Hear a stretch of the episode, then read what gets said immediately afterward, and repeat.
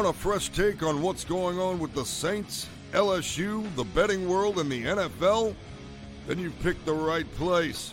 Jim Derry has plenty of datitude, and he's ready to tell you the way it is. Or the way he thinks it is.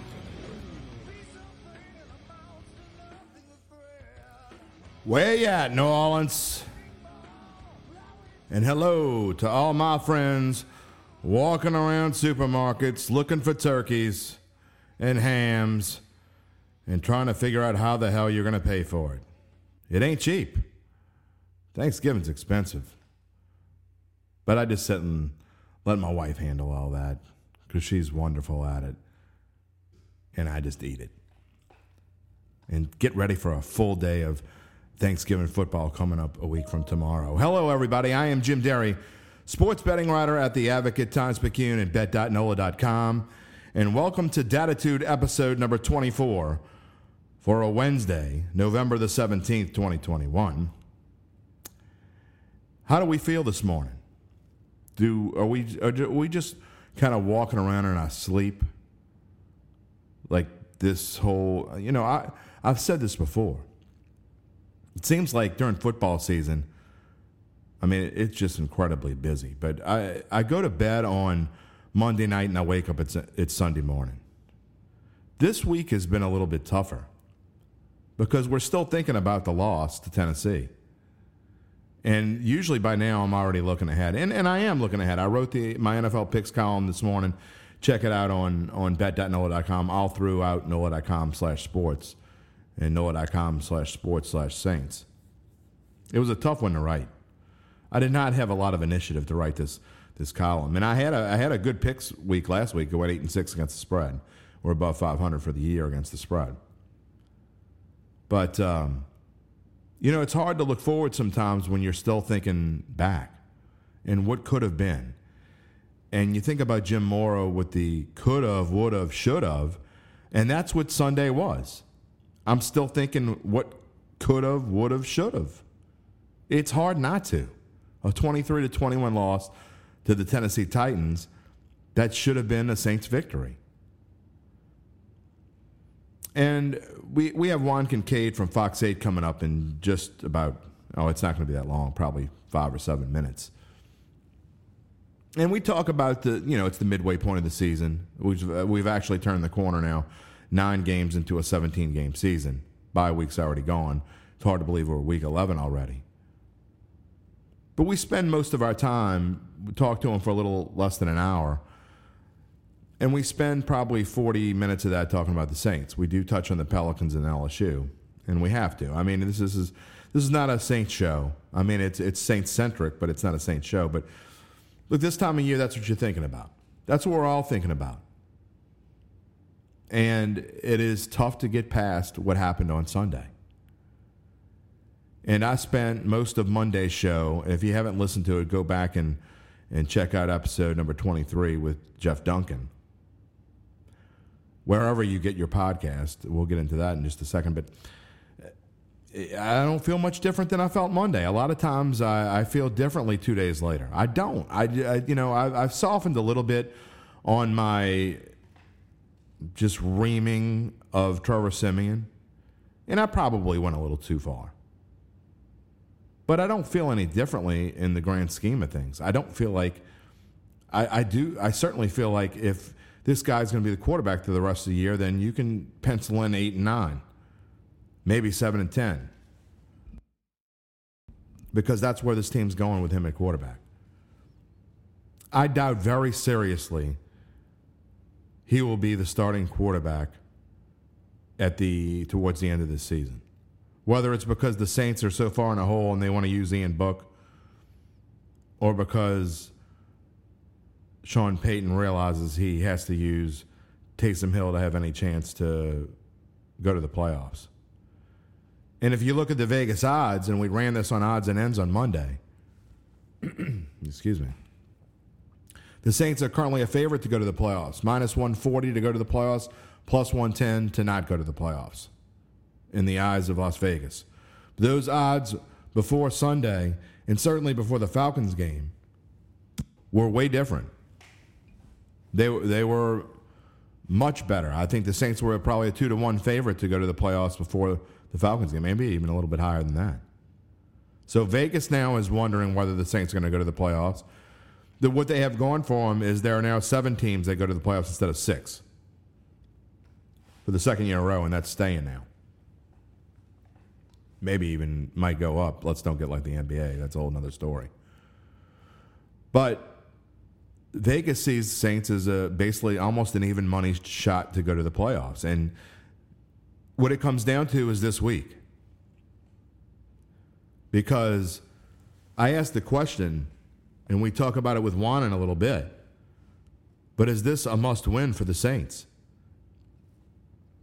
With seven teams going to the playoffs in the NFC, it's hard to say that a five and four team, if you lose in five and five, you're out. But that certainly could be the case.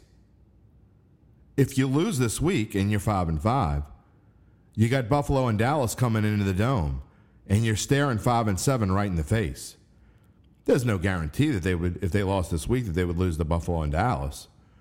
And the Saints have beaten teams that maybe they shouldn't have beaten before, obviously. Beat Green Bay and the opener in Jacksonville, all kinds of things going wrong with the Packers at that point. and then you beat Tampa Bay in the dome. But you lose to the Giants, the Falcons, the Panthers, and now the Titans, a game you should have won. So there's, I mean, with this quarterback, and, and, again, I go back to Trevor Siemian. But if they lose to the Eagles, do you really think Trevor Siemian's going to beat the Buffalo Bills and the Dallas Cowboys? I don't. So this is a must win. That's where I'm at. It's a must win. You've got to go to Philadelphia and win. And that's why in my picks column, again, a spoiler alert. And I write in there that I had origin I went through my handicap like I normally do every week, and I try to keep gut out of it as much as I can and what it looks like and where they are. And I picked the Eagles. And I wrote an entire blurb on picking the Eagles. And this is not a good spot.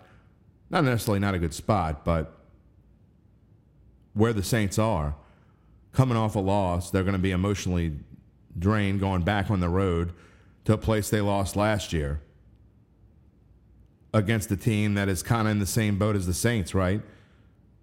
They're kind of in a must-win situation too because they're a, they're a game behind the Saints. So they've got to win too. And they're not a great football team, but the Saints showed they had they struggled with Jalen Hurts last year, and I believe it was his first NFL start last year, and they couldn't stop him. And it was sandwiched in between the Eagles. I think had lost four in a row coming into that game. They beat the Saints, and then they lose out. You got Alvin Kamara, who's probably going to come back, but how effective is he going to be? So a lot rests on the shoulders of this quarterback. And if you're telling me you feel confident confident in the way he's going to play Sunday, then good for you, because I don't. And I hope I am wrong. I hope I get to come on the show Monday morning with Fletcher Mackel and just eat crow and say, oh my goodness, good for him. But I don't see it. But the reason why I changed that blurb and picked the Saints to win is because when it comes down to it, this isn't really this game. The season may be more about who's playing quarterback, but this game in particular is about Sean Payton. And when Sean Payton's back is against a wall, I'm going with Sean Payton nine times out of ten. And there, the Saints' backs are firmly pressed against a cement cinder block wall. They have got to win this football game. So we'll see what happens. Um, I got a feeling you're going to see a great, great effort by the defense. And I got a feeling we're going to see more Taysom than we've seen. And what I'd like to see is at least Taysom get. We, it's clear he's not going to start. But what I'd like to see is Taysom get series at a time instead of a couple plays here and there at a time. And maybe at least that might change things. The Saints need a change of pace. And what I saw, I went back and watched the game last night. And what bothered me more than anything, and, and Trevor Siemian had his moments, and I will say that he, he played better than what I saw when I originally watched the game live. But what bothers me more than anything, and I go back to what I said on Monday, is his pace. He has got to pick up his pace. There were so many times in the fourth quarter, and at really at, the end of the first half, when there's no there's no innate there's no innate clock that quarterbacks have, that good quarterbacks have. So many times down by two touchdowns, and I watched this over and over again on the replay. You're losing by two touchdowns, and the play clock in the you're talking about with eight nine minutes. They got the ball back with ten minutes left, down by two touchdowns, and went and scored and ended up going for it. On, I mean, kicking the field goal on fourth and goal from the one after you ran five minutes off the clock. You cannot. Drew Brees would have never taken. And I hate comparing quarterbacks to Drew, Drew Brees, but Drew Brees successful quarterback. This is what you get. You don't have to be as good as him, but you have to know how to run a game like he does. And to run five minutes off of a clock and then you kick a field goal, can't do that. There were so many times when he would run the play clock down to four or five seconds. You're losing by two touchdowns in the second half of the fourth quarter. You can't do that. You got to run up to the line. Know in your head what you're going to do. Screen passes. He turns around and looks and, and overshoots Mark Ingram. He throws the ball past the tips of the, of the receivers. He made some really good throws. But he also made some throws. He throws into triple coverage to Kevin White at one point. Now, luckily, Kevin White was able to get his hands on it. Probably should have caught the football. But the fact that you're throwing in a triple coverage, then on the two point conversion, I watched it again, and he is determined that he was going to throw it to Mark Ingram there. When I believe it was Callaway standing in the back of the end zone by himself, or certainly with separation, didn't make the right read. So I probably, after two days, if there's anything I've softened on, is I've lessened the blame on Siemian, but I still put it squarely on his shoulders. And that's something that is going to have to improve going forward. Will it? I'm not confident. But I am confident in Sean Payton. And so if I had to take a line on whether the Saints were going to make the playoffs or not right now, I, I predicted 9 and 8 before the season. I'm somewhere between 8 and 9 and 9 and 8. Nine and eight probably get you in with seven teams, and a mediocre. I mean, you t- you take the top of the pack off, and the teams that are going to win the division, and you got three more teams that are going to go to the playoffs. Nine and eight is almost certainly going to be good enough, which I wouldn't have thought four or five weeks ago. But even eight and nine might be good enough if you're at the top of the tiebreaker list. But you can't count on that. So you got to win this week. Let's get into it with Juan Kincaid, again, of Fox 8, and uh, his thoughts. And, uh, you know, one thing that's great about Juan is he gets to spend a lot of time with Deuce McAllister. They do some great things at Fox 8. I love one thing I, I've enjoyed about this podcast is I've been able to get on a lot of the local sportscasters. And I think all of our sportscasters around here do a great job. You know, I've been known Doug Mouton at WWL for, for quite some time. Um, and uh, WWL does a great job. Fletcher Mackel's coming on Monday. I think WDSU does a great job. Um, it helps that they have a Shaw grad. Uh, Sharif Ishak is on there. So just a little plug for the fighting Shaw Eagles. But uh, in Fox 8, they have a wonderful cast of characters over there. We had Garland Gillen on last week. Um, Juan on today. We'll try to get Sean Fazan on and, and Chris Hagan on at some point in the near future and uh, they do all kinds of stuff over there. They have a lot of shows on. Uh, I think Monday nights and uh, I know Thursday nights they have a show, and then I think and then Friday they got the prep football show. But uh, they also have an overtime podcast, and Juan was telling me they're up to 240 something episodes in about a year. So that's pretty impressive. So let's get hit. Let's go to it right to the guest line and see what he has to say. Here on the Datitude podcast, Juan Kincaid of Fox 8 is here to join us. And welcome to uh, to Datitude, Juan, your first appearance here. It's, we should have had you on a little before this. No big deal. I appreciate it. Thanks a lot. Um, want to jump right into the Saints and and obviously it's kind of uh, a weird part of the season. We knew this stretch coming up would be tough, right? We we knew yeah. Tennessee, Philadelphia, uh, you know, Buffalo, Dallas stretch would be tough. Here we are in the midseason, and we're still trying to figure out what this team really is. Yeah, I mean, I just think there's been so much unknown and uncertainty about the football team since the season started. You know, it begins with the quarterback position. Who's going to be your starter there? Jameis wins the position out in the last, really the last couple games of preseason play, and then you get into the season and you don't have Michael Thomas, and you have other injuries, you have suspensions you're dealing with. So there's been so much uncertainty with this football team as you've gone through this, I guess, first half of the football season, the 17 week season. But I think what you can be, um, you feel good about is that they've come through this first half with a winning record. They played some good football. They've lost some games they all feel they should have won. Most recently, obviously, the last two games. And so I still think there's a bit of unknown about this football team, but I think what is understood is that their margin for error is, is very, very small. They can't afford to not have a good day on defense, and they can't afford to have have turnovers and you know the things that used to be the football team. They can't. They don't have the um, the ability to recover from a lot of things that happened negatively that we saw in the game last week at Tennessee. So I think you're encouraged by what you've seen so far because it still is kind of feels like it's being all put together as they go along here but um, you're discouraged by the fact that you're not going to have Michael Thomas for the rest of the season.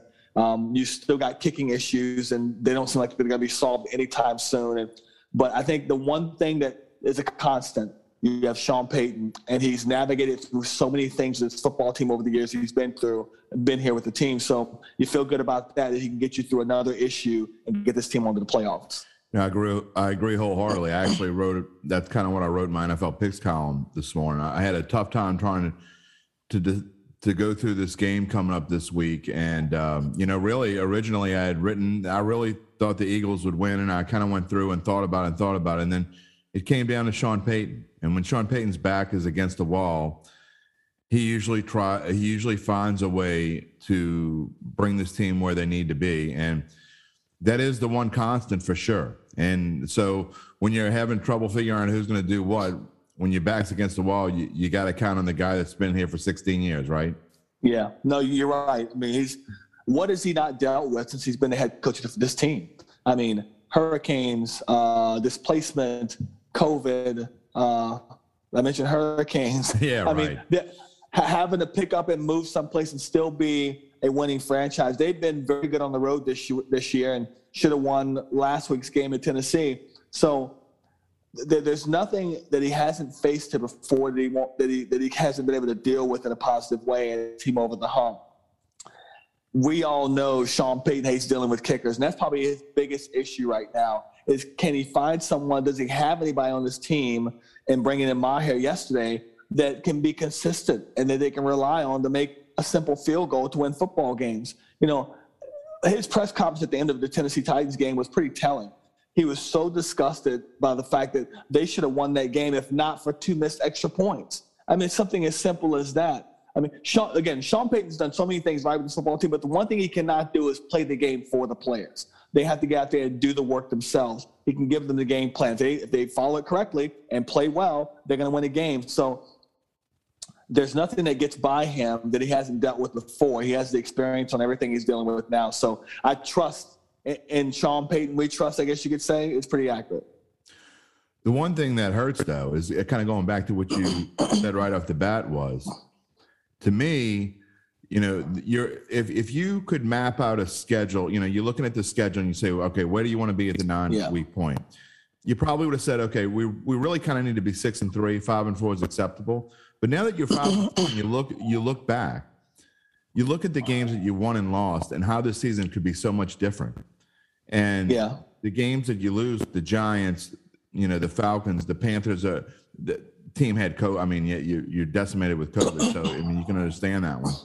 But then giving away game last like it did last week, to me, I don't want to come back and we were talking about how maybe we'd we'd look back at the Giants game and that would be the one that we'd look back on. But now there are four games. There really you could look at any of these four and think, man, the Saints really could be eight and one right now. And I think that's what that's what hurts more than anything if you're a Saints fan.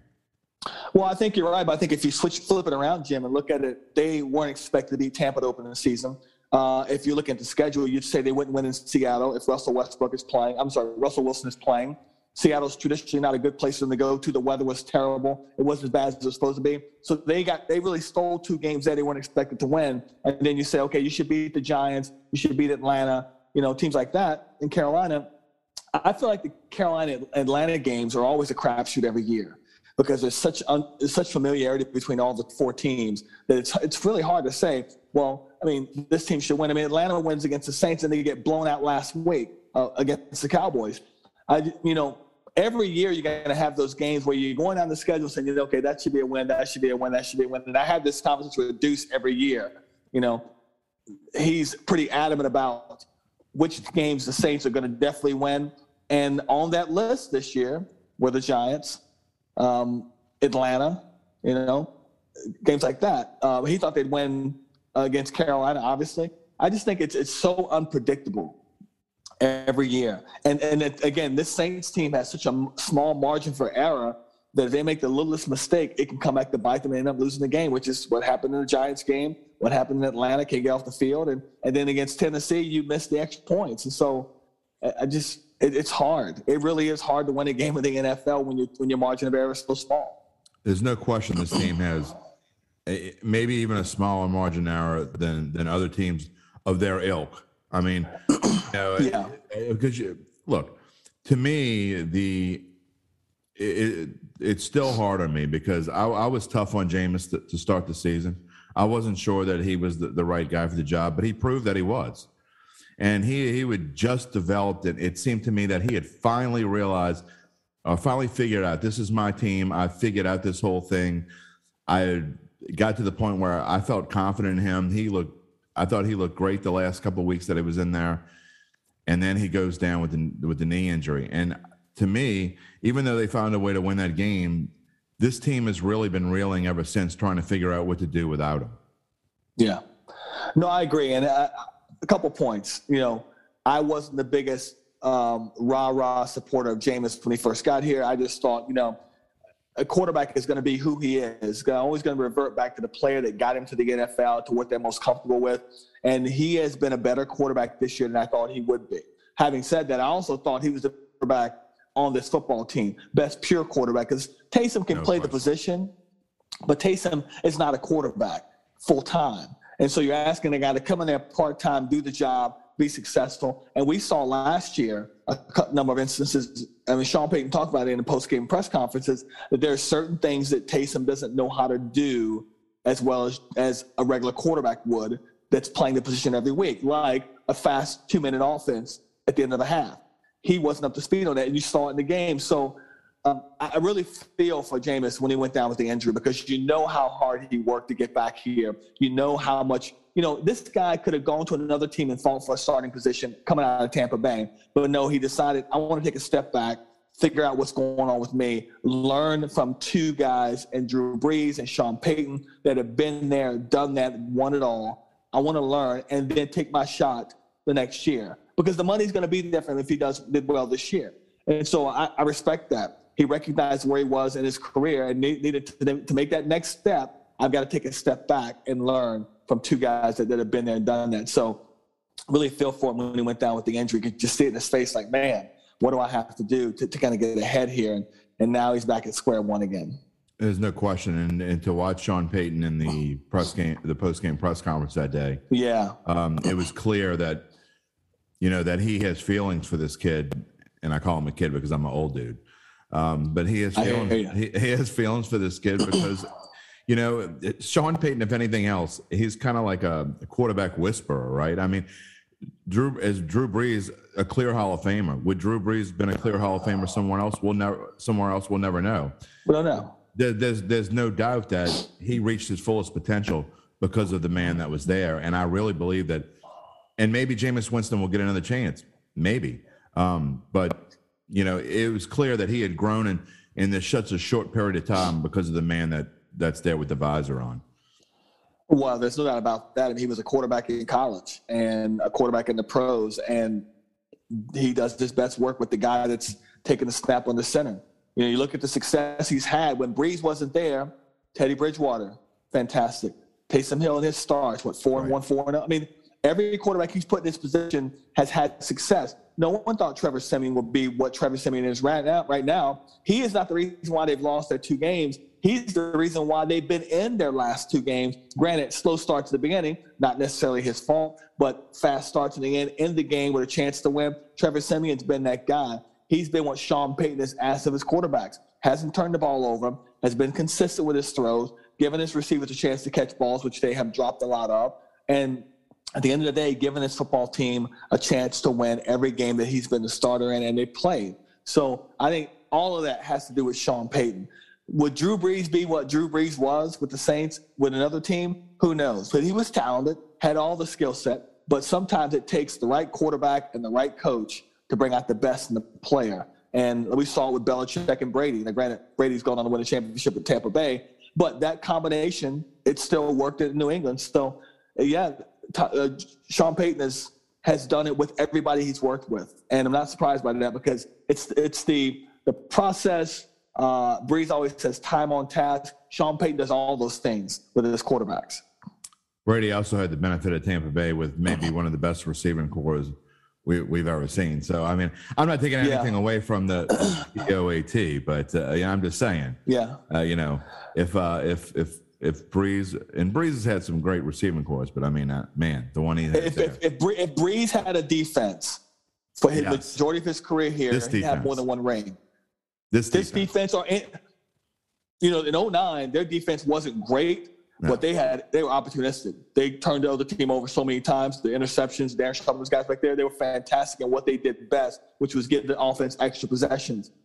But if he had this defense here, we'd be talking about two or three rings, or at least playing for two or three more times with four ring. And so it's, it's amazing what Brees was able to do with this franchise from 06 on, but with no you, defense. Or if you don't have uh, a no call or the Minneapolis. Well, that's a, miracle, that's but, a few other things. A, yeah. it's okay. Well, well yeah, that, that, you know, I'm still a little a peeved. Yeah, Juan, I'm still a little peeved about that. Juan Kincaid here on the, the Datitude podcast here on a, on a Wednesday morning. Um, well, you kind of led into my my main topic of the week. Okay, and I heard you ask Deuce in the two minute warning on Monday. Is there no debate that Trevor Siemian is the best quarterback for this uh, this franchise right now? And um, Deuce hesitated, and I think Deuce was playing the politically correct game. I, I absolutely, get, I, I, get where you, where you're coming from, um, and um, whether we agree or not, it doesn't matter. But I'd like to get your take on on Trevor Siemian because I've been pretty hard on him. I, I got, I mean, whether you've listened or not listened, um, the listeners know how hard. In fact, I've been super hard on him, and I've actually softened a little bit since Monday. I still think that that he uh, he needs to find a way to pick up his pace. I get that he's only started for two games, but what bothers me, I guess, is there's no emotion. There's no fire, and not just him, but it seems like the whole team just kind of goes about the motions. Two games in a row now, they've kind of like just not started to play, not not got the pace going until they've had to. With two touchdowns down, and yeah. now he played a lot better when they were two touchdowns down. Both games, he played much better when they were two touchdowns down. So to me, that kind of like camouflages a little bit how big of a problem he, to me he's been. And I'm not saying Taysom Hill is, I agree with you. Taysom Hill is not a guy that you want running your franchise at quarterback for a long period of time. But I think at this stretch in time, he might be the best option. But clearly, you don't think that way. Well, um, I, I do think there's something to be said about a quarterback being able to motivate his troops, get his players going from the opening whistle. Uh, Drew Brees was very good at doing that, but he did it for 16 years. I mean, it, was a long time. Um, but it, but he also did it from day one. That first year they went to the NFC Championship game for the first time in franchise history. So Brees, obviously, his approach was different than than Trevor's approach, which is different than Taysom's approach, which is different than Jameis's approach. Um, but having said that, Trevor is not catching his passes. He's not dropping his passes. If the guys around him played at a higher level from the time he became the starter, then maybe you would see this team getting off to a faster start. Um, so I'm not going to put all the all the problems on him. I think he's been everything you want a quarterback to be. He hasn't turned the ball over. He hasn't forced it out. The two things I would say he needs needs to be better at: the two minute drill. Um, was it against the uh, Atlanta game? I guess it was. Where Yeah. no, I'm sorry, I guess to Tennessee, where he didn't throw the ball away and took two sacks when they had no timeouts. In, in the first To half, me- you're talking about the end of the first half. Yeah, yeah, yeah, in the first half. So it's Tennessee. So that that was to me, that's really the only issue I've had with him is his clock recognition, game management. At that point, um, them falling behind is not on him. I don't think. I think it's more on the players around him not playing up to the level he, that they needed to play. I mean, especially in the, the game before Tennessee, that so many drop passes. You know, he all he can do is throw the ball where it needs to be thrown, and he has done a good job putting the ball in places where only the receiver can get it, where they should catch it, and the other guy cannot. And they haven't played around him very well. Um, but I also think the defense needs to be better. You know, they listen.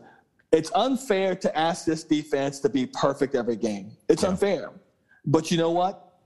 Three years ago, four years ago, that's exactly what they would ask the offense for 12 years. You got to be perfect to help us out. So, which was unfair, but they were that good. So I think this defense needs to be better. Um, they haven't given up the chunk plays, but the crossing routes are starting to kill them. Teams are recognizing where this team's weak weak spots are, and they aren't making a quick enough adjustment. Now, over the course of 60 minutes, they've been good, but there's uh, you know these slow starts also on the defense as well. So I just think the entire team has to be better from the from the opening kickoff. I will say that, you know, when Teddy came in and, and was quarterback, the defense was almost perfect. If you remember back then, um, Yeah. One of the things that that really helped Teddy, I think, is especially in that Seattle game when he came in, they were they were phenomenal, and uh, they've been very good at times this year, but they've also had some lackluster performances. But going Yeah. back to, to to Trevor, one, you know, you talk about the two minute drill, and it, it it's to me what worries me, I guess, is not just the two minute drill, but I watched I rewatched the the, the game last night in, in the condensed form, and you're down by two touchdowns. And again, even though he let him back, I mean, I'm watching the play clock go down to five or six every play, and the clock just tick away. And it just kind of goes to show again, you're right. He hasn't turned the ball over. Um, he's put passes for the most part. I mean, a couple. He frustrates me on the screen pass because he turns around and just kind of throws it instead of looking where Mark Ingram was the other day. But just you've got to have a better awareness of the clock. And to me, that is a it should be an eight in a quarterback. And Jameis had that. Teddy has that.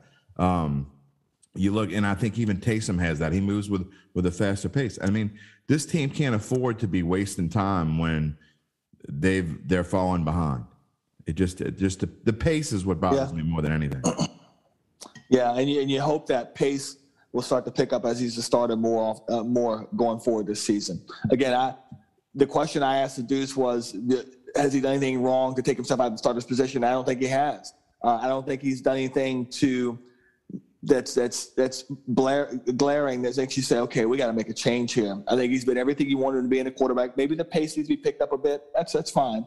But in terms of mechanics, in terms of knowing where the ball needs to go before it, before it's snapped, in terms of recognizing what the defense is putting at you and getting getting out of that call, uh, I think he's done a good job with that. And I don't have a problem with them shuffling in Taysom on certain situations, like for example, on the two point two point conversion.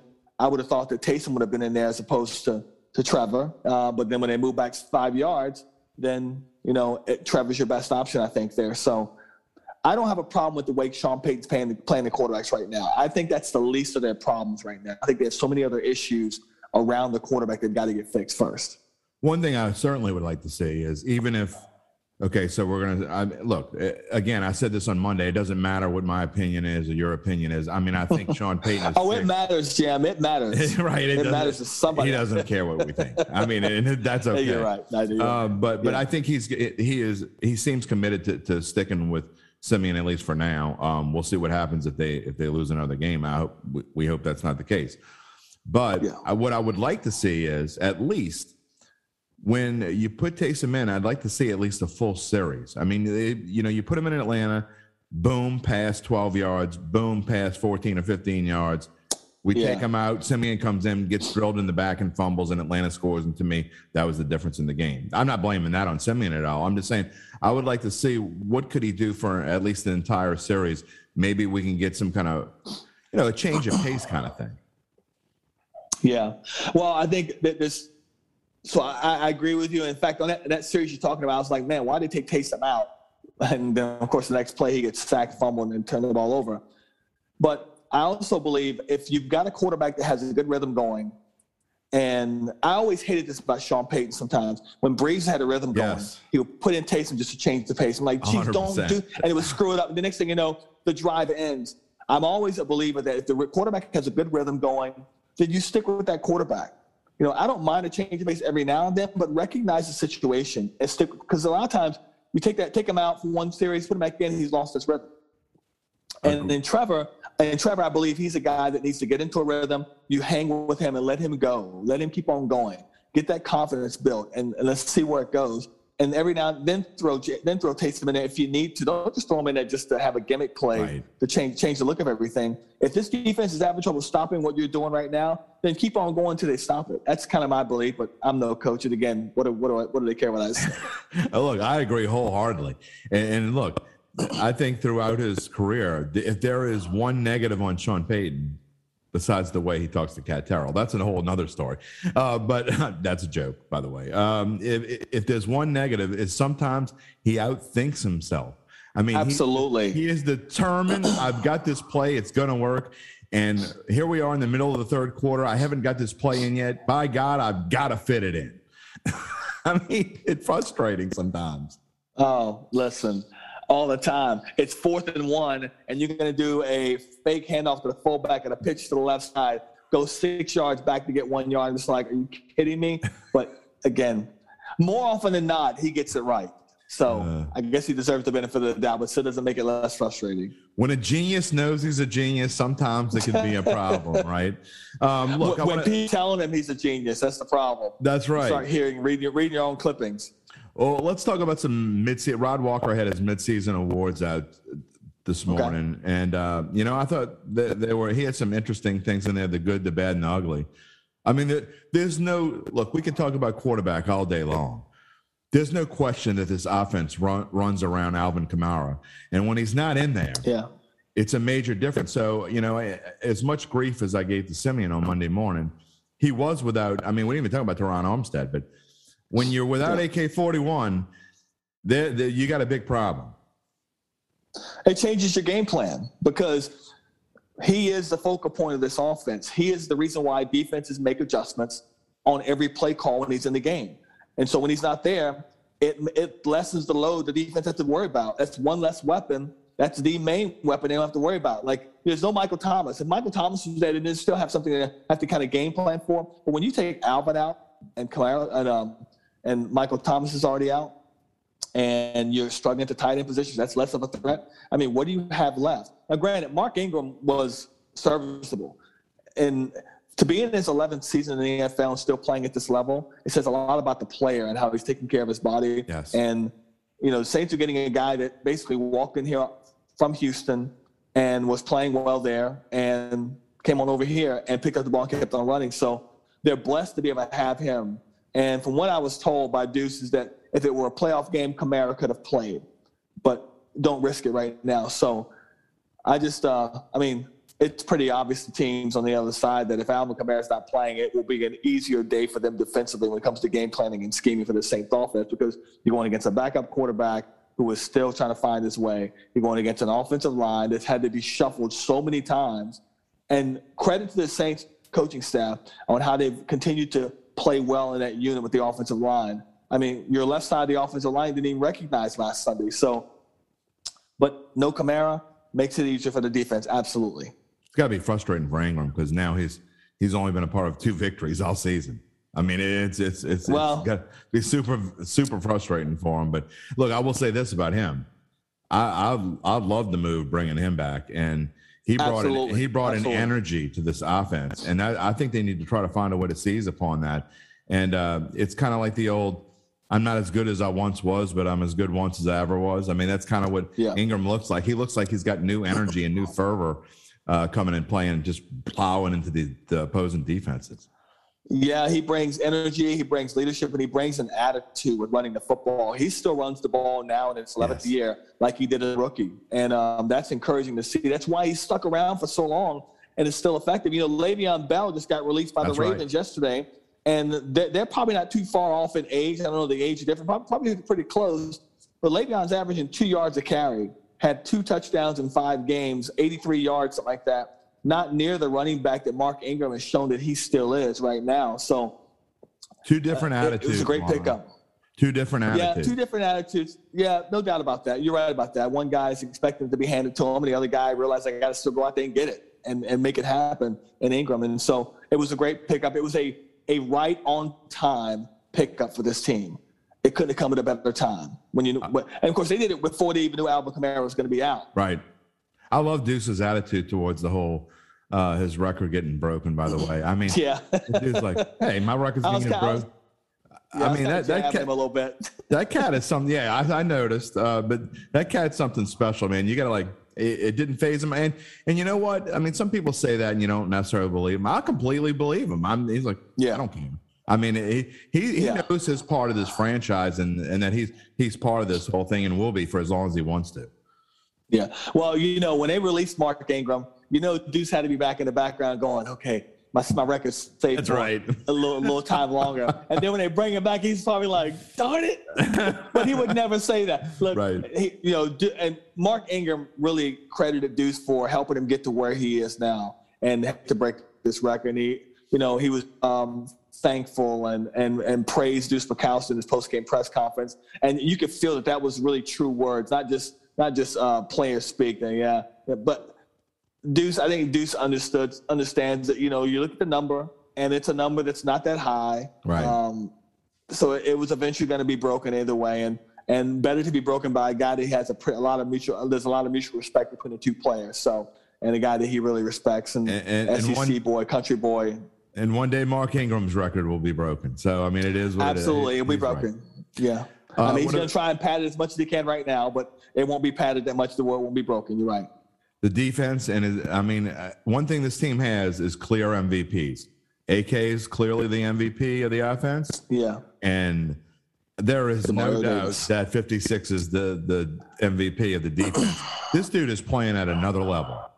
When he hits he people, is. it sounds differently. it does. It does. That's a good point, Jim. It does. I mean, he's just you know, he, he, was great last year. He's been great since he's been there. And we, I remember we used to talk about Jonathan Vilma. If there was right. another guy that could go in that dome patrol, it was Vilma. But man, Demario Davis put him on there as well. The dome 100%. patrol increases by two more. He's been fantastic. Everything he wanted to be. He's great in coverage. He's great in run, run, uh, run, run uh, defense. I mean, he is just, and he's a great human being as well. The yeah. things he does off the field for this community um, stand out tremendously uh, a great father, a great husband. I mean, he's just a great person to have on your team. And we asked the question last year with Deuce McCown when Drew Brees decided to officially retire. Who would this mantle be passed to, the leader of the football team? And we started seeing snippets of it last year with Demario taking over the huddle, pregame huddle, and stuff like that. But you thought, okay, that's just a kind of a gimmicky thing. They do it before the game. Somebody has to do it. Why not let him do it? But there's no doubt about who the leader of this football team and I know Kamara is the leader on the offense, but Demario is the leader of this football team. I mean, it is it is him to me without a doubt, and he's just taken it and ran with it. Not, not every player can be a leader, and I think that every player on this team looks towards him for leadership and guidance. Obviously, two different. I mean, one's a quarterback, and you think finesse and all that, and one pounds the heck out of you. But really, when you kind of watch them and their demeanor, Drew Brees and Demario Davis are kind of a lot alike, don't you think? Yeah, I think they lead by example. I mean, yeah. you know, Demario uh, Demario Davis is Ray Lewis over again. Um, yeah. I agree. They, they just they're just specially built players. Uh, they not only have it physically, but have it mentally. Drew Brees wasn't the most physically dominating species of a player you'd look at, but mentally he would win the football game before he stepped on the field. He knew where players had to be. You know, I tell this story all the time, Jim, that, you know, the smartest football player I've ever been around was Deuce McAllister, is Deuce McAllister. I remember back at White Sulphur Springs when they were practicing in West Virginia with training camp, sitting in the stands in the end zone next to Jim Henderson and next to Deuce McAllister. And to listen to Deuce just dissect every play before it was even snapped. He knew where every player had to be before the ball was snapped, offense and defense. He knew the play call. He knew what the defense was supposed to do. If there was a mistake, he knew why it happened. That's who Demario Davis is. When he's in the game, he knows where every player is supposed to be, what their job is supposed to be, where you know how it's supposed to play out, where the mistakes were on defense. He knows what the offense is going to do. Just a smart, smart football player, and uh, he will be. And I'm on, I'm on the Hall of Fame committee for the voting. Without a doubt, he'll be a first time, first ballot Hall of Famer with the Saints. And if he continues at this pace, he'll be an NFL Hall of Famer, I believe, because his numbers just tell you that he is. I mean, he to me, he's the most underrated linebacker, defensive player in the NFL for the last two years. Doesn't get enough credit, and it's mainly because the Saints haven't been what we thought they would be. Maybe maybe if they uh, turn have a great second half, who knows? Maybe he'll get the recognition he deserves. But I think he's I think he's starting to get it. Um, I think you're you right. Know, yeah. It, you know what you say about Duska, you know, gets gets me. Mike Hall said something to me a few weeks ago about how, you know, Mike is trying to be as prepared as possible. He comes in with all this yeah. stuff and blah blah blah, and Deuce walks in with his two phones and says, "Okay, let's go," because he already yeah. knows. He already knows. It's kind of crazy. You know, I wish I could be that smart.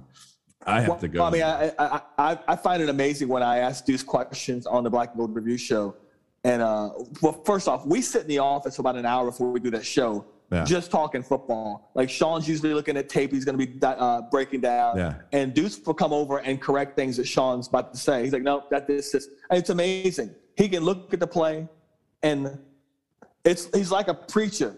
Like right. everything that it must be true. but You're not going to doubt him. Pulpit. No, I'm not going to doubt him because he's he he's he's played more football he knows more football than I will ever know in my lifetime from actual experience. And did you know that Deuce McAllister almost didn't play football in college? I did not. He almost that. played so- played soccer. He was Olympic development soccer team. Really? Yes, absolutely. So we were talking about that on uh, on Monday in the office. He goes, "Yeah, um, I can't remember why he ended up not going, but he got invited out to Colorado Springs where they have the Olympic trials and uh, he he did not wasn't able to go for some reason. I don't know what it was. Something about I don't know what it was, but but yeah, he was that good of a soccer player that he had options coming out of high school. We're gonna have he to, chose football. We're gonna have to ask him about that. That's that's gonna be an off yeah. season an off season yeah. uh, podcast interview. Um, well, let's talk about you know we talked about the good, the MVPs, but you talked about the the special teams. Look, Gillikin has been fantastic as a punter. So yes, that has yes. been that has been the bright spot of the special teams.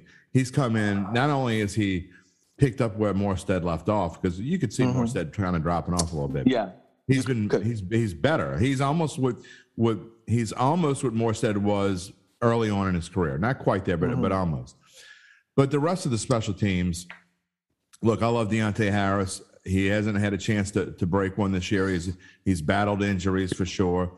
But the kicking game, man, we I just it, it reminds me of kind of you know if you remember the days kind of in between uh, after Morten Andersen left and we tr- John John Carney and all that's yeah but I, it's it's it's so frustrating because we're so spoiled and we've had a lot of we've had a, some great kickers here and we've had really consistency at that position for for a while.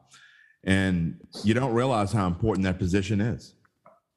You don't do you need one I mean, it really is that simple. And right now, the Saints are uh, like a rudderless ship right now. They don't, they can't figure out the kicking game. And when it, you just when you think you got it figured out, um, they miss simple things like extra points. I mean, the ball doesn't get any closer than that for a kicker, and for him, it's three, three of eight extra points.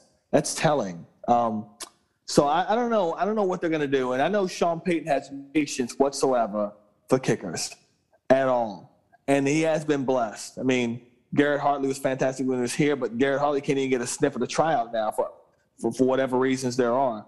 Um, Will Lutz. I told Deuce that we're going to have this kicker conundrum until Will Lutz decides to come back when he's able to come back next year. Right. And so, and he comes back as the same kicker he was before he got injured. So you just don't know.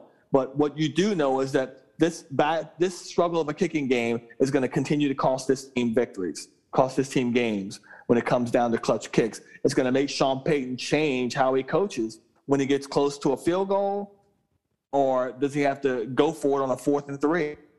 That have not having the right kicking game changes how you call a football game when it comes to third and fourth down. You know, and you talk about that, and I think specifically, if you think about fourth and goal at the one, and they're down by Yeah. 11 points. And Yeah. if you and I know you're not going to get him to say this, but if you think about it, the reason why Peyton probably kicked the field goal there is I don't want to score a touchdown, get a two point conversion, be down by three, and leave it up to this kicker when the game's on the line Yeah. and, and lose like that. I mean, so really, as as that is so on Sean Payton like to not go for it on fourth and goal from the one right there. But in that genius's mind, I bet you that was that's what he was thinking about ahead of time. Well, you're probably right. But again, it makes you change how you're going to play call um, on short and short situations, whether it be goal line situations or in the middle of the field or in you know suspect field goal range. So it does change what you what you're going to do. But I also believe in that situation you needed two scores.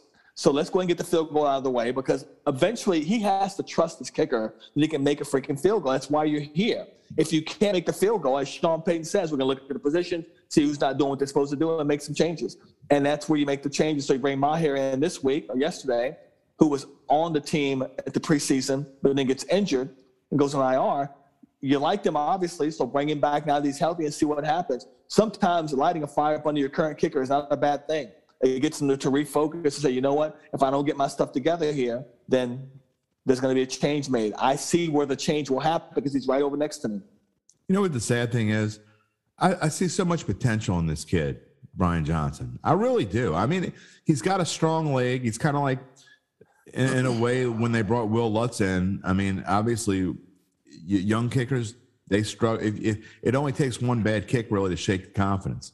So I, I see the I see the potential in this kid, but you can't use potential when you're in the middle of a season in a playoff run. It just it and Well- it's really what rough to watch. Well, at the end of the day, Jim, this is the guy that was on the practice squad Chicago Bears. Never kicked in a game before in his life until he came to the Saints. So everything's brand new to him. Pressure situations are brand new to him. You know, um, extra points in a game are brand new to him. What they do in practice has no effect on what they're going to do in the game. You hope one leads to the other, but you just don't know. And right now, we're finding out this guy is probably feeling some extra pressure because he's never done a lot of these things before, and he's having to do them now and be successful. And they're going to be mistakes. You just hope the mistakes are minimal and that they don't affect the outcome of a game. But we've seen with the uh, Titans game that it does. Juan Kincaid here in the Datitude podcast. Juan, I, before I jump to the Pels for just a brief moment, um, I do want to ask you. So, what do you see for the Saints team the rest of the way? Do you still think this is a playoff team? Obviously, to me, this is the game of the season. I mean, I hate labeling must wins. Absolutely. They've had a couple must wins this season. They've won the ones that they've had to win. To me, with Buffalo and Dallas coming in here, you have got to win this football game this weekend. You do. And as Deuce McAllister told me, if you don't win this game this weekend, go ahead and start making those off-season plans because you're not going to be in the playoffs. And I would agree with that because Philadelphia's a team that's been so up and down this year. But the last time the Saints played them there last year, Jalen Hurts and their offense ran all over the Saints. I don't think it happens this time. I think the Saints get the win in Philadelphia, and I think they play a better football game. I think Kamara's back with them, and that helps the offense. Um, but you have to win this game this Sunday. And again, I'm like you, Jim. I don't like putting uh, so much pressure on one game. But when you look at the schedule, Cowboys and Buffalo to follow, and then you got difficult games down the line. You still got a lot of the NFC South games to play, and that that, that the, the South is so uh, unpredictable right now. So you have to win. You need to get some good mojo back on this football team and get back into a winning ways and back into a winning rhythm once again. But I, I picked them to be seven and ten before the season started, and I'm probably going to stick with that, even though I think they'll win more than seven games. I still think it's going to be a struggle for them to make the playoffs because there's just so much uncertainty with the football team. I don't disagree. Uh, I picked them to be nine and eight before the season, and I really think they're probably a better chance to be eight and nine. Uh, I, I just, I, I think that's. Yeah. I, I have a bad look. I went against my gut. I went against my handicap, and I picked the Saints again, but only because of Sean Payton. Because never, never, never pick the Saints when betting. That's a that's a rule of mine because they will let you down every time. Every time. They covered last week, so they covered the, the but, spread last week. But you didn't bet them, did you? No, I didn't. I did. I actually yeah, that's didn't. why. But that's why I, I have, I have, but I, I don't, I don't. Yeah. Uh, it's it's way less than half that I tou- I touched. Yeah. You got to be really Yeah. sure. Um, oh my god. Let, let's let's switch our focus to the the, the Pelicans. Man, we this is just a, uh Debbie Downer kind of Yes. show. Yeah. Uh, the Pelicans look they they have had their their moments at the past week and a half. I, I love what Willie Green's doing, and I, I agree. gotta say, uh, last week uh, I can't remember what game it was of. They they just kind of fell apart and kind of quit. And Willie Green let the media know that he's not tolerating that. I loved hearing this young coach, and they have played differently since he had that press conference. They obviously that they they blew a big lead again against Washington uh, the other night, but. I, I love what this coach is doing, and I have a lot of promise. So let's start with the good. I really love what the, what this guy has done so far. I do too, and I think this, the Pelicans recognize, and they have to, that a lot of this is going to be this is going to be a lot of learning on the go here. He's never been a head coach before. He's going to make some mistakes, and he's admitted in his press conferences when he's left his, his back, backup players in too long. Um, he should have mixed them in with his starters a little bit more. But at the end of the day, every coach in the NBA has to have the players.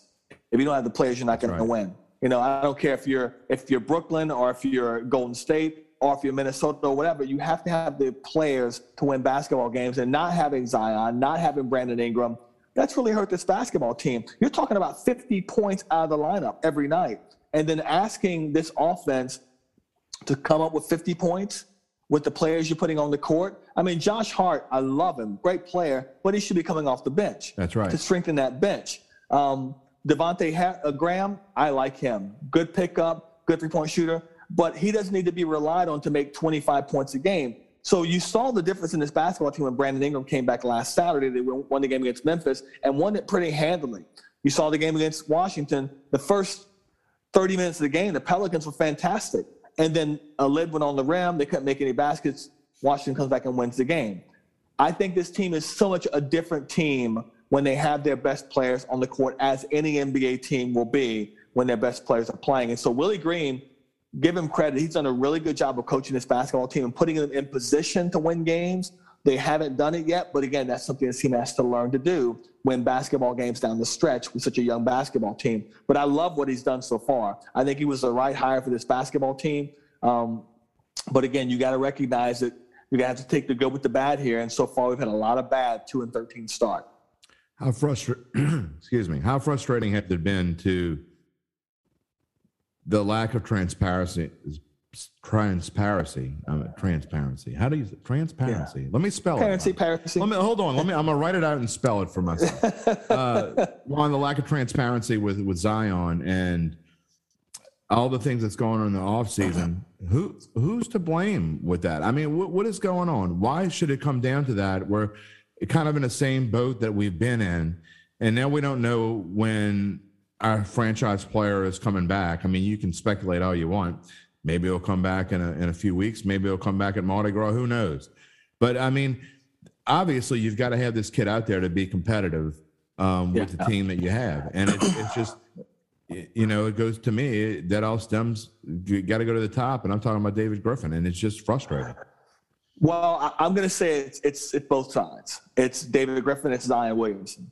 First off, David Griffin hires Stan Van Gundy for one season and then fires him because, as Stan Van Gundy said, they weren't on the same page on what it takes to win basketball games. Why is you? Why is that coming up at the end of the season when he's fired, and why is that not discussed when he's hired? You Right. know, know who you're hiring. Obviously, Stan Van Gundy was the right guy when you hired him, but all of a sudden, because coaches don't change their, their ways of coaching. That's right. They are who they are. You know, their resume tells you what kind of coach they are, what their t- what their approach is, how how fundamentally fundamentally how they're going to go about winning basketball games. You know what they do and how they go about winning games before you hire them. That's why you wanted to interview them. Especially an established coach. especially an established coach. Absolutely. So to me, that's on David Griffin.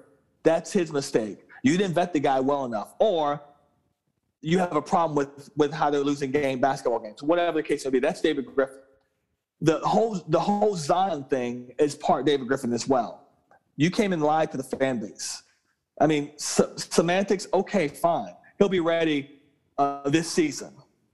But when you said it, it made it sound like he's going to be ready to start the season. That's what everyone was under the belief of impression of thinking. That's David Griffin. And now he's backtracking saying, well, it's semantic. I didn't say he's going to be ready to start the season. Whatever, David. Yeah, you, you did, basically. But a little bit deeper, I go to where it's Zion's fault. I want to know when the injury happened. And did it happen and he kept it from the team? That's what I want to know. That's what hasn't been revealed to us. And so I don't know if it will be revealed to us by them. So I'm bothered by that. Um, I, I think this team will have to get him a full time chef during the off season. I agree. A full time chef and a full time person to work him out because I don't think he's disciplined enough to keep himself in the right kind of shape. When he comes back eventually, they've got to get him in game playing shape. That's only going to happen in games. He may be close to 300, three bills when he comes like 300 pounds. Oh, he comes back. That, that's that's a lot of weight on his body to be running up down the court, which will lead to more injuries. They've got to get him better managed with physically. His basketball game is going to be there. They've got to get him better managed physically. His weight at a 285, whatever it needs to be, and him physically fit throughout the year. Otherwise, you're going to continue to have these problems. And he's going to end up being, I'm not saying he's going to be a bust, but he's not going to be the player you need him to be. And that's a problem because right now, the rest of the NBA is looking at the Pelicans saying this team can't hold on to a franchise player. They can't do right by them. And they're right. They haven't been able to do it yet. And so and they haven't shown they can do right by, by, by, uh, by by uh, him as well, Zion as well. So we'll see. It's much harder to hold on to a franchise player in the NBA and a small market team than it is in, in, in the NFL. So I mean, there's no question about that. I well, mean, I would say I, I agree, but this is why I disagree because Utah's done it. There've been other small market teams that have done it in basketball. You have to have the right pieces around that player. Yeah and you have to have the right coach, you have to have the right management, and some some some professional franchises have got it, and some have not. And right now, the Pelicans have not shown that they can handle things in the front office. How many head coaches is this now in the last four years? Um, how many franchise players is this now in the last ten years? Um, you got new ownership for the second time. I mean, there there've just been issues with this franchise. It's players don't want to come play here the whole thing want to come play with Zion and BI, that's BS. They right. don't because the franchise doesn't win. Right. Uh, well, by the way, I'm I'm an expert on three bills, and he's definitely three bill. I'm just saying, you know, if anybody yeah. knows what, what three bills is, it's me. Um, I mean, he's he's he's going to have, you know, and this Jim, it's not just a playing weight issue. When he's done playing, we've seen NFL players all the time. They're in great yeah. shape. They're 300 pound guys that can get to the quarterback. But when they get out of the game, they don't have that, per- that big boy standing over their shoulder, big brother over their shoulder, saying you got to eat the right things, you got to get exercise, blah, blah, blah. And they end up ballooning, it becomes a health issue. This could end up becoming a health issue for Zion after he's done playing basketball. So it's important that they nip it right now and get him on a good regimen physically, health wise, because you want to see this kid have longevity in the NBA. Right now, he's having more issues and more questions about his weight than he is anything. There's no doubt, and he definitely has to get it under control. Last question for you: Who's going to be the next LSU football coach? I'm going to say it's going to be uh, Lincoln Riley. You know, that's who okay I think it's going. That's who I think it's going to be too, as as uh, the last couple of weeks. But what makes you say Lincoln Riley? That's that. That as Oklahoma comes in the SEC, he doesn't really have to make that switch. Why would you, if you were him? Why would you want to make the switch from Oklahoma to LSU? You know, it's a good question because we had this debate in the office yesterday, and I was asking Chris Hagan and Sean and the guys. I was like, I was like, I used to cover Oklahoma football okay. many years before I came to New Orleans, and so I kind of understand the program in that there is nothing at Oklahoma, um, um, support wise, um, stadium wise, all the things on the outside of football that football team needs to attract the top recruit. There's nothing in Oklahoma that they don't have that LSU has. They all it's the same program basically in terms of like huge stadium, great fan base, boosters that will pay anything to get uh, to get the right coach and everything. But I was reminded that the one thing OU does not have that LSU does is an expectation of winning a national championship. At Oklahoma, they want to win a championship, but they will be satisfied they're winning 10, 11 games a year and not winning a championship. At LSU, they've gotten spoiled with Les Miles, with Nick Saban, and um, obviously with um, with uh, Ed Orgeron. They've won championships, and so now, right or wrong, Tiger fans believe we should win a championship every year right or wrong. But that seed's been planted now by the last coaches that have been there. They've won one, haven't won enough in Tiger fans' eyes. So that's what Lincoln Riley is stepping into. That's the one big difference between LSU and Oklahoma. There's an expectation and a darn it, you better get us a championship here within the first two or three years that he doesn't have at Oklahoma. They don't have that pressure at Oklahoma. They can talk about one win one, but LSU, they've won them. They know what they they they say you have to win this or you're gonna be out the door. So that's well, why I think Lincoln. I think Lincoln Riley, obviously offensively too. He's a, he's an offensive mind like a Joe Brady, right. and I like that. Um, but he, he, I mean, for me, first I wanted Joe Brady. I thought Joe Brady would be great because my head coach Jim. I want my head coach to be the face of the team. I don't need him to mess with the offense. I don't need him to mess with the defense. That's why Les Miles is so great. He stayed out of his coordinator's way and just said, you know, what? I'm going to be the face of the face of the franchise. Go to go to shake some hands, kiss some babies. That's what I want a head coach to be. I think Lincoln Riley could be that guy. Well, the reason why I think it's be Lincoln Riley is because I think they want someone not only that uh, is young and could be the coach and face of this franchise for a long time.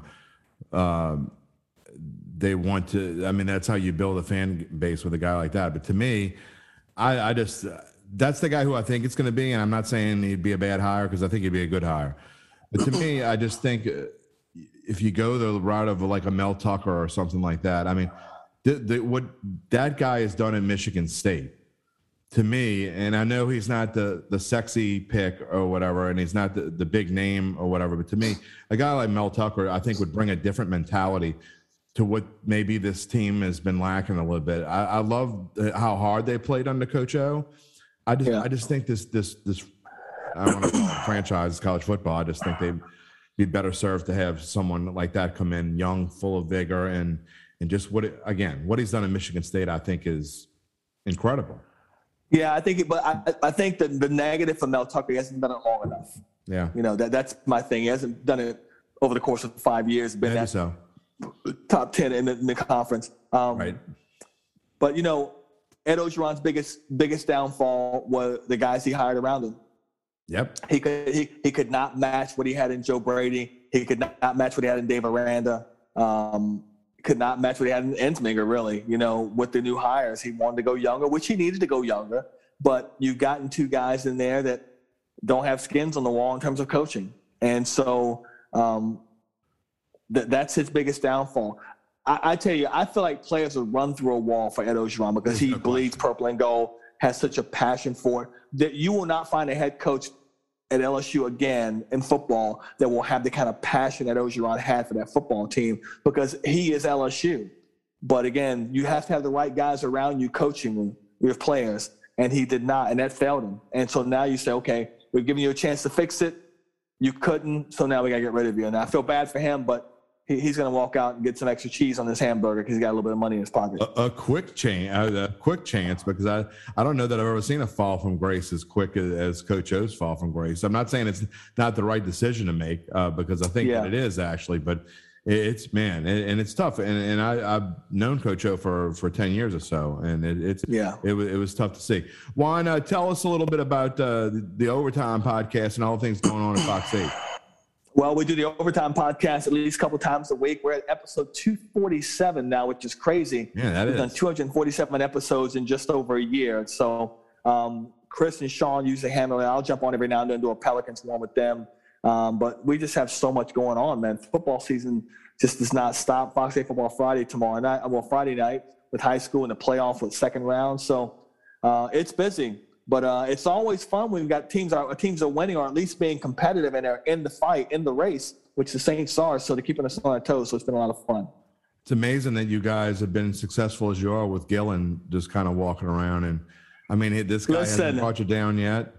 Uh, Jim, I think you need to change his title. He's Hall of Famer Dylan now. He's being right. inducted into De, being inducted into De La Salle's uh, Hall of Fame this evening. We were talking about it yesterday. He's like, I got to write this four minute speech. I'm just like, dude. I said, listen. I said, get, get you some 30 second walkout music, 30 second walk and wave music, and then you only got to write three minutes. You're good to go then. So, but I'm happy for him. It's a big deal. He gets to join his best friends, the Mackels, and De La Salle's uh, Hall of Fame, and you know, good for him. Congratulations to him and everything. But yeah, we, we do so much work, so much good work at Fox 8 in spite of Garland Gillen, uh, not despite. So I'm, I'm just glad you were able to put that haircut up there on the screen the other night. I, saw oh. that picture. I'm like, man, that, that's that's beautiful. And uh, speaking of De La we're gonna have Fletcher Mackel on next week, so maybe we'll have De La Salle. I'm wearing De La They can't see me, but I'm wearing De La You, you do have De La colors on. Yes, well done. Well way to represent well, Juan Kincaid, thank you for taking uh, time out on your busy Wednesday morning. We appreciate it.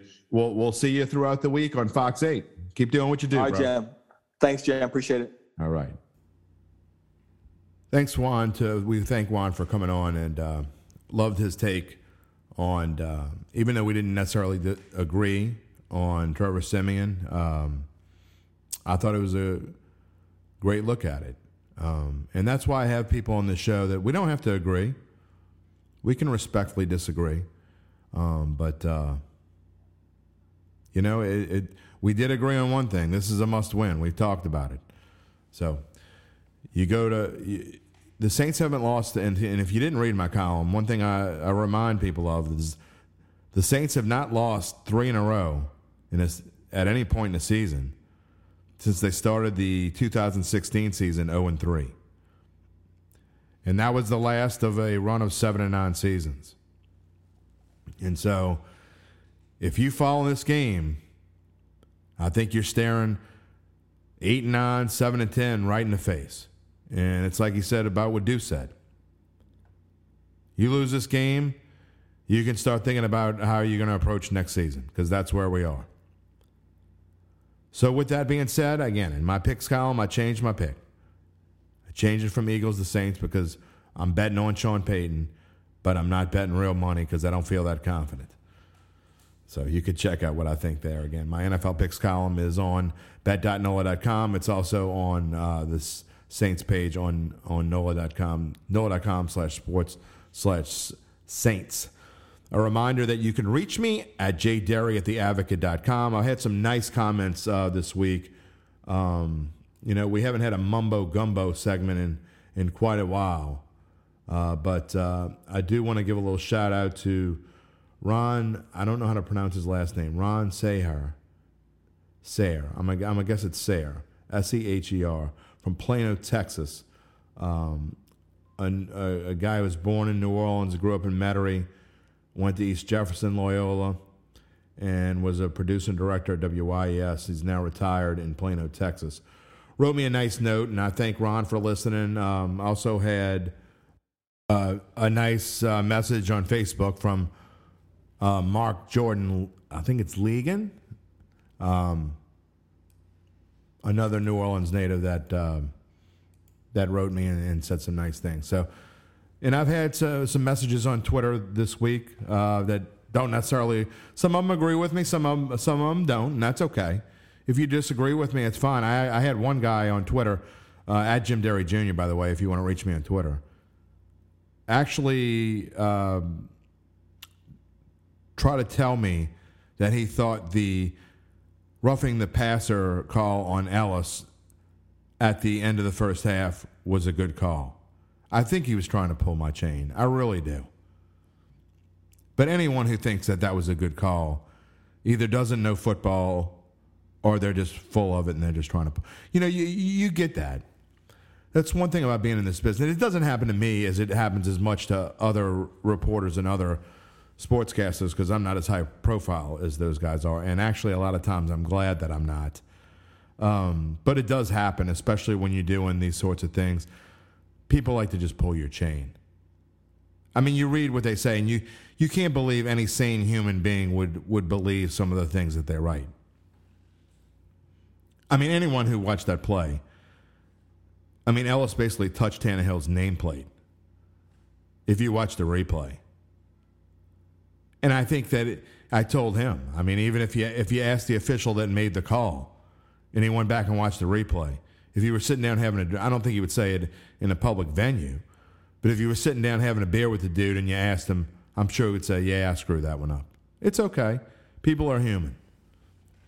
That's one thing that people look. I, have officiated baseball and, and for many many years. Being an umpire or a referee is not an easy job. And so we give them a lot of grief. But you expect so much more when you're refereeing or officiating at that level. You can't make those kinds of calls. And again, this is something we're going to talk about in the offseason. When we get into the offseason, we're going to spend time talking about rules and things we don't like, and we're going to spend a lot of time with the NFL. And uh, we'll have different guests on. I'm going to have, I know, some some officials in, in high places. Hopefully, we'll be able to get some people on and talk about different things. But that's that's not what people want to talk about during the season. Um, so, and speaking of that, we're going to have some great shows coming up next week. Uh, a little programming note. Next week we will have it's it's obviously a weird week with the Saints playing on Thursday two weeks in a row on Thanksgiving. So we're going to have on Monday we will have our normal show where we will review the Saints Eagles game and we'll have Fletcher Mackel on of WDSU to talk about that on Wednesday. Um, it's kind of a be kind of a preview combo show. Uh, also, we're gonna have to do picks in in some regard. Um, so Wednesday show will be an interesting one. Uh, I'm happy to have Mike Detillier is coming back on next Wednesday. He was on about a month ago, and uh, that has seemed to be our most popular show thus far. So I'm excited about having Mike on again. He'll he'll uh, preview the Saints Bills game with us, and also talk about where the Saints go, whether a win or a loss. I mean, obviously, a win, you're you're right in the thick of things. Then you're not only in the thick of the playoff race, but you're in the thick of the NFC South race if you win this game. It shows you how, how important this game is, right? If you win, no matter what Tampa Bay does against the Giants on Monday night, you got to assume they're going to win. But no matter if you win, you're right in the thick of the of the division race, and of course you're towards the top of the wild cards. If you lose, you're almost certainly out of the division race already. And now you become one of those teams that's just fighting for a playoff spot. And it changes the outlook on the entire rest of the season. You go into the Bills game with confidence, and you're going to need confidence to play them. And then Dallas. So that's why this is this is we've had a couple must wins. The Saints have done well in those. They beat Washington. You could say Seattle was a must win. Um, they found a way to win it. So are they going to win this must win? It's been a quite the roller coaster of a season.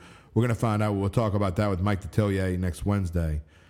um, I think also next Wednesday we'll probably have on uh, conductor Dave. He will do his segment on Wednesday. Um, not sure about uh, about Uncle Big Nick when he'll come on, but he will.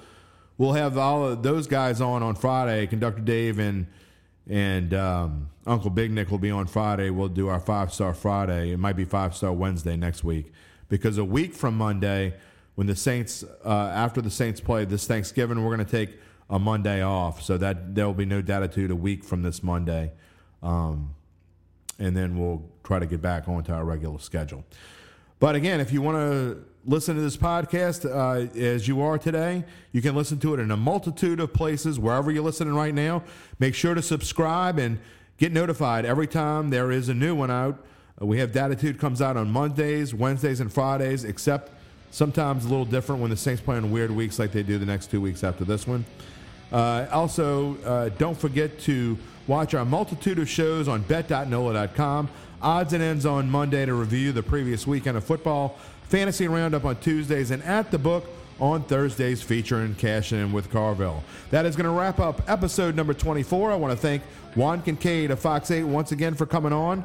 We will be back on with Five Star Friday with our regular cast of characters predicting what's going to happen this weekend and the weekend of football. And then next week, Fletcher Mackel on Monday and Mike Detillier on Wednesday. Thank you for spending part of your Wednesday with me. We will see you on Friday. Peace and love, my friends.